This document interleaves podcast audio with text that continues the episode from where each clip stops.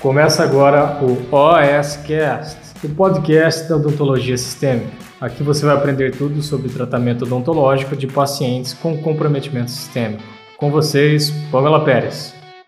Chegou um paciente transplantado para você ou que vai para o transplante de um órgão ou de um tecido, o que a gente precisa saber? Eu olhei aqui o dado da Sociedade Brasileira de Transplantados de janeiro a setembro de 2018, 6.500 pessoas passaram, né, por transplante de órgãos ou tecidos. Desse total, o que está em primeiro lugar aí é 66% dos pacientes passaram por transplante renal. Em segundo lugar aí vem paciente com transplante de medula óssea, que dá ali seus 32%. Em terceiro lugar, transplante de fígado. Mas a gente também tem transplante de coração, a gente também tem trans transplante de pulmão, transplante de pâncreas, então tem vários outros também. Até transplante de intestino, né, que é um, não é tão comum, é um pouco raro. Ele não consegue mais trabalhar e responder ali ao que precisa para o organismo. Então aí vai ser necessário, lógico, trocar. E na maior parte desses casos, eu tenho casos extremos onde os tratamentos farmacológicos, cirúrgicos, convencionais já não estão sendo mais suficientes. O órgão realmente teve uma falência total. E aí então ele, esse paciente é encaminhado lá para a fila de transplante. E como o próprio nome diz, uma fila, né? Não é fácil para essas pessoas conseguir o transplante. Quem precisa de transplante, então? Como que a gente sabe? Como é que determina? Existem algumas patologias mais graves que levam os pacientes a ter um transplante. Então, aqueles pacientes que receberam, por exemplo, transplante de coração, geralmente são pacientes que desenvolveram uma cardiomiopatia importante, que é uma alteração ali do funcionamento muscular do coração, pacientes com doença coronariana grave, angina pectoris grave, paciente que teve um infarto agudo do miocárdio muito grave, que comprometeu grande parte do coração, pacientes com arteriosclerose importante. Então, todos aqueles pacientes que têm uma patologia cardíaca, uma patologia renal, uma patologia hepática que leva à insuficiência são candidatos a transplante. Transplante de fígado fígado, quais são os pacientes mais indicados aí? A gente vai ter paciente com cirrose, o tecido hepático fica fibroso e ele perde a sua função. Paciente com hepatite crônica, paciente com colagentite esclerosante, que é o estreitamento dos canais biliares. Do rim a mesma coisa, paciente que tem doença renal crônica, aquele paciente que a diálise já não é mais suficiente, paciente com glomerulonefrite, ou seja, a infecção dos glomérulos, ou paciente tem pielonefrite, que é a infecção ali do parênquima, né, da pelve renal, da parte mais externa do rim. O paciente que também tem nefropatia diabética, que são alterações dos capilares renais por causa da diabetes. Pacientes também com algum tipo de distúrbio renal congênito, alguma alteração congênita de pâncreas. Em geral, pacientes com diabetes grave, totalmente descompensada, que não controla o uso de insulina, de medicamentos, são pacientes eletivos aí para o transplante também de pâncreas. E o paciente paciente que precisa de transplante de medula óssea, né? Que patologias a gente está ali envolvida? Leucemia, todos os tipos de leucemia e pacientes com anemia plásica. Uma vez que eu tenho um paciente candidato ao transplante de um órgão, um tecido, enfim, qual é o tratamento médico realizado para esse transplante, para esse potencial paciente transplantado? Então, a gente pode dividir aí todo o tratamento médico em quatro, perdão, em quatro fases, ok? Vão anotando aí. A primeira fase é a, a fase pré-transplante. Nessa fase, primeiramente, o paciente tem que encontrar um doador compatível. O doador pode ser ele mesmo, por exemplo, no caso do transplante de medula óssea, pode ser um parente, né, irmão, de preferência se for irmão gêmeo, o prognóstico é muito melhor, né, de sucesso, mas também pode ser um parente sanguíneo ou, em último caso, alguém que tem uma correspondência genética semelhante, um doador. Fez ali o procedimento cirúrgico, substituiu o órgão. Se o paciente resistiu à cirurgia, ótimo, já é um primeiro passo, já conseguiu ir muito longe. E aí a gente entra na segunda fase do tratamento médico, que é a fase pós-transplante imediato. Nessa fase, então, é que o médico ele vai utilizar a terapia de imunossupressão, bem aí importante, né? Uma terapia pesada para o paciente não ter rejeição aí desse esse enxerto desse órgão. Fica nesse processo mais ou menos uns três meses e aí então a gente entra no período de estabilização do enxerto. Então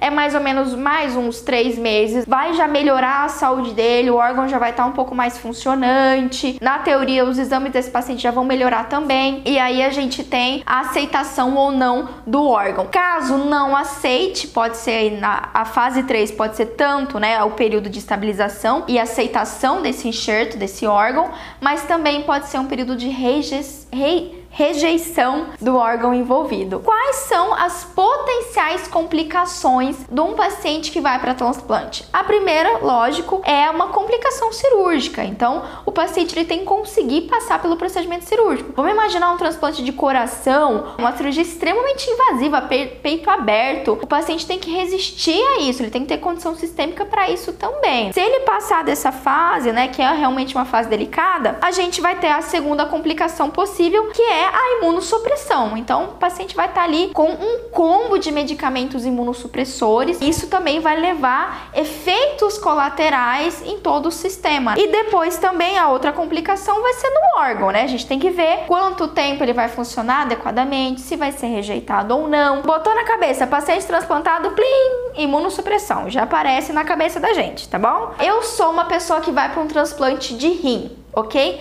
E eu vou receber o transplante de um irmão, da minha mãe, ou vou transplantar, eu vou receber um transplante de um doador compatível. Uma vez que o médico colocou o rim, a minha resposta imunológica automaticamente vê aquilo como um invasor, porque aquilo não tem uma, conta, uma compatibilidade genética 100% com o meu código genético. Então existe ali realmente essa, essa incompatibilidade. Ela é variável em porcentais, por isso que quanto mais parecido geneticamente com o receptor, melhor. Mas eu recebi ali algo que para o meu organismo é estranho. Meu sistema imune fala assim: epa, peraí, isso daqui não corresponde, esse DNA que eu tô vendo desse rim aqui não é igual ao meu DNA. Então, peraí, dá um pause, tem alguma coisa errada. O que, que ele faz? Vê como invador, invasor, então vai todo o sistema imune combater aí esse invasor, que no caso é o órgão. Por isso que para o enxerto, o órgão, né, ele ser compatível,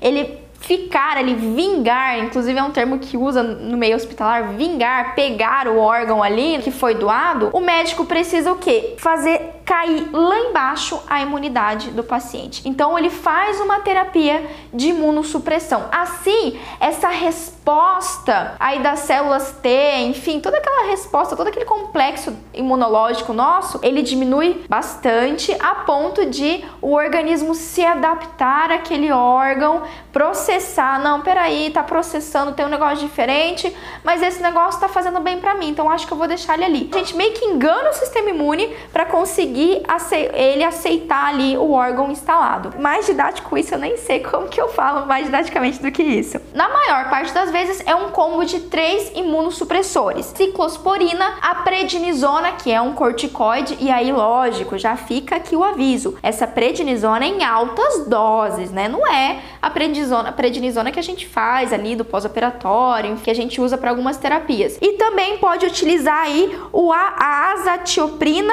ou o MMF, que é o micofenolato de mofefil. Esses medicamentos, eles não podem ser muitos, né? A imunossupressão não pode ser enorme, porque senão paciente pode ir a óbito, né? Se ele perder toda a resposta imunológica dele completamente 100%, isso vai desencadear uma cascata de alterações fisiológicas graves e pode levar o paciente a óbito. Mas se essa imunossupressão ela não for suficiente, aí eu posso ter uma rejeição do órgão. Que complicações a gente vai ter de um paciente transplantado? O que, que a gente vai encontrar nesse paciente que vier para o nosso atendimento? Se a gente está falando que é um paciente que sofreu uma imunossupressão, pá, já pinta aqui, né, ó, chance de infecção. Palavra de ordem aí para o paciente transplantado. Assim também eu tenho uma chance aumentada, cerca de 6% dos pacientes que vão para transplante podem ter depois câncer, desenvolver tumores. O paciente pode ter um atraso de cicatrização. Vamos pensar no paciente para medula óssea, né? Que ele primeiro que ele já tá ali com a medula que não tá funcionante adequadamente. O paciente pode ter um atraso na cicatrização, o paciente pode ter hemorragia, principalmente os pacientes pacientes que estão para transplante de fígado e de rim, não só pelo fato do transplante, mas o fato que ele antes já tinha um órgão que não estava funcionando adequadamente. Essas complicações estarão relacionadas com o órgão em insuficiência, em deficiência e também depois por causa da terapia imunossupressora. Pode sofrer, por exemplo, uma superdosagem de medicamentos, fazer uma imunossupressão extrema, pode ter hipertensão, diabetes, também em resposta aos medicamentos imunossupressores, pode ter uma anemia profunda, pode desenvolver osteoporose. Tem como descomplicar, Pamela? Tem como descomplicar. Então vamos, vamos lá descomplicar. Quais serão os cuidados odontológicos do paciente transplantado? Se ele é um paciente para pré-transplante, então o que, que você tem que ter em mente? Ok, qual é o órgão que será transplantado? Porque aí o meu manejo odontológico vai se basear na patologia que esse órgão está envolvido. Então, por exemplo, se for um paciente que o órgão é coração, sem dúvida nenhuma, é um paciente cardiopata,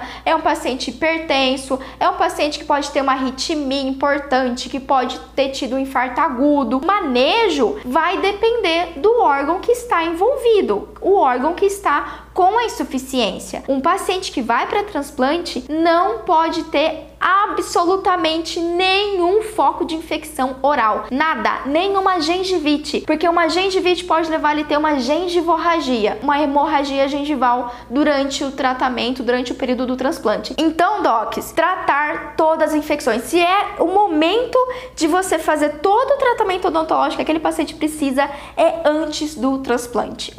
Extrações que tiver que extrair, endo que tiver que fazer, pério que tiver que ser feito, cirurgia pré-protética, faça o que tem que ser feito antes do paciente iniciar o processo de transplante. Se ele tiver uma infecção odontológica, ele pode ir a óbito por causa dessa infecção. Não estou exagerando. Por isso que a gente tem que fazer antes. Quando ele tiver nesse processo de pró-transplante imediato, que é cerca aí de três meses, o paciente não vai poder fazer procedimento odontológico. Se for um caso de emergência, se o paciente sentir dor, tiver com uma infecção odontológica, ele tem um risco muito importante aí de comorbidade. Deus queira que tenha um dentista aí nesse hospital para acompanhar o paciente e fazer o procedimento que for necessário. Mas aí é dentro do ambiente hospitalar, junto com o médico, aí é um preparo realmente bem mais delicado. Pamela, quer dizer que eu vou esquecer esse paciente? Não. Em três meses, muita coisa pode acontecer na boca desse paciente. Então, uma vez que você fez o preparo odontológico, durante esses três meses, seis meses aí que ele tá nessa fase de aceitação do órgão, você vai manter prevenção, doc. Evitar placa bacteriana, fazer aplicação tópica de flúor, tudo que for necessário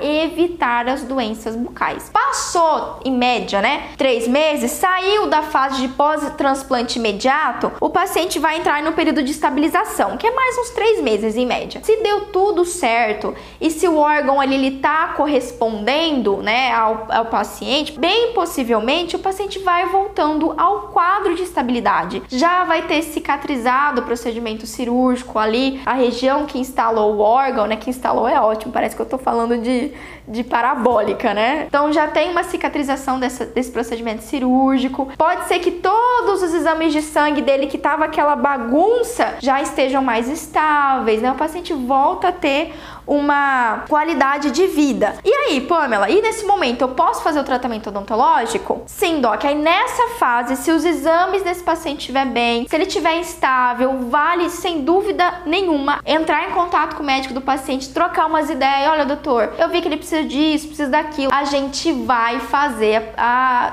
a profilaxia antibiótica antes dos procedimentos. O protocolo aqui, segundo a literatura, recomenda 2 gramas de amoxicilina mais 500 gramas de metronidazol antes dos procedimentos invasivos, mas ainda se atentem ao risco de infecção, ao risco de hemorragia, ao risco de, ter, de retardo na cicatrização, ao paciente ter uma anemia.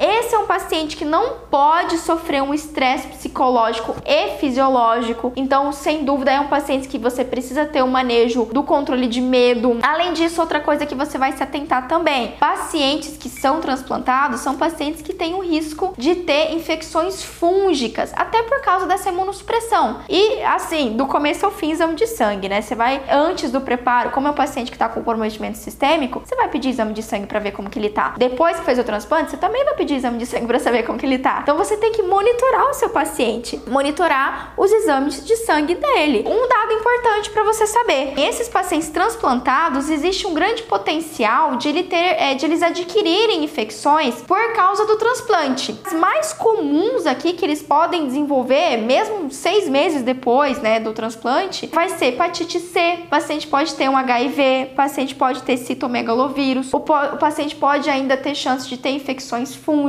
exatamente por causa do processo de transplante pelo paciente ter recebido um órgão de uma outra pessoa, né? Existe a, a probabilidade. Se você tem dúvida aí que eu falei sobre interação medicamentosa, sobre os manejos básicos, entra lá no meu site, pamelaperes.com.br e aí você dá uma olhada, tem um e-book meu lá para baixar, baixa meu e-book, dá uma conferida que lá tem assim esses manejos mais básicos sobre hipertensão, sobre diabetes, como que eu faço quando o paciente tem um monte de medicamento, como é que eu, como é que eu prescrevo outros medicamentos sem fazer interação medicamentosa. Vale observar se é um transplante de órgão sólido ou não? Isso nos trará diferença no manejo do paciente? Em geral, para todo e qualquer transplante, a gente vai ter a imunossupressão. Então, o manejo ele não vai mudar muita coisa. O único que a gente não precisa de uma imunossupressão tão grave assim é o transplante de córnea, que é considerado um transplante de tecido. Pode fazer endo se necessário no pré-transplante? Sim, não só pode como deve. Faça endo, sem dúvida. Só que lembra que o manejo vai depender de, da patologia que o paciente tem atualmente, né? Qual é o órgão ou insuficiência que está sendo envolvido? Então, digamos que é um paciente renal, vai fazer um transplante renal. Então, ele é um paciente provavelmente renal crônico, o rim dele ali já está super falência. Então, você vai fazer a endo? Você vai fazer a endo. Qual vai ser o manejo? Para os pacientes renais crônicos, entendeu? O transplante, o que eu trouxe hoje para vocês é um geral de como funciona o tratamento de transplante, mas assim, o manejo pré-transplante vai depender realmente da patologia atual, né? Da insuficiência desse órgão, insuficiência renal, insuficiência hepática, cardíaca, pulmonar. NEP sem vaso?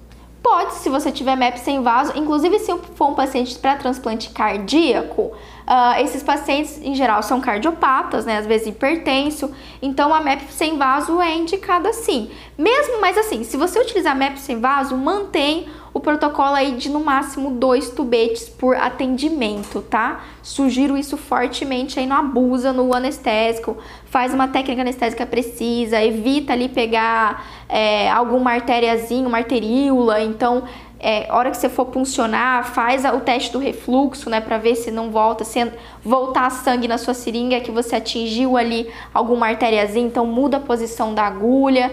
Mas pode ser também, pode ser MEP sem vaso, pode ser prilo no caso do cardiopata também. Aí o manejo, como eu falei, vai depender do, do, da, do órgão envolvido. Mas na regra geral, limite o uso. Quanto menos anestésico, menos a chance de complicação ou de uma intercorrência médica. Caraca, paciente transplantado é mais hardcore. É hardcore mesmo, Lucas. É muito, muito hardcore.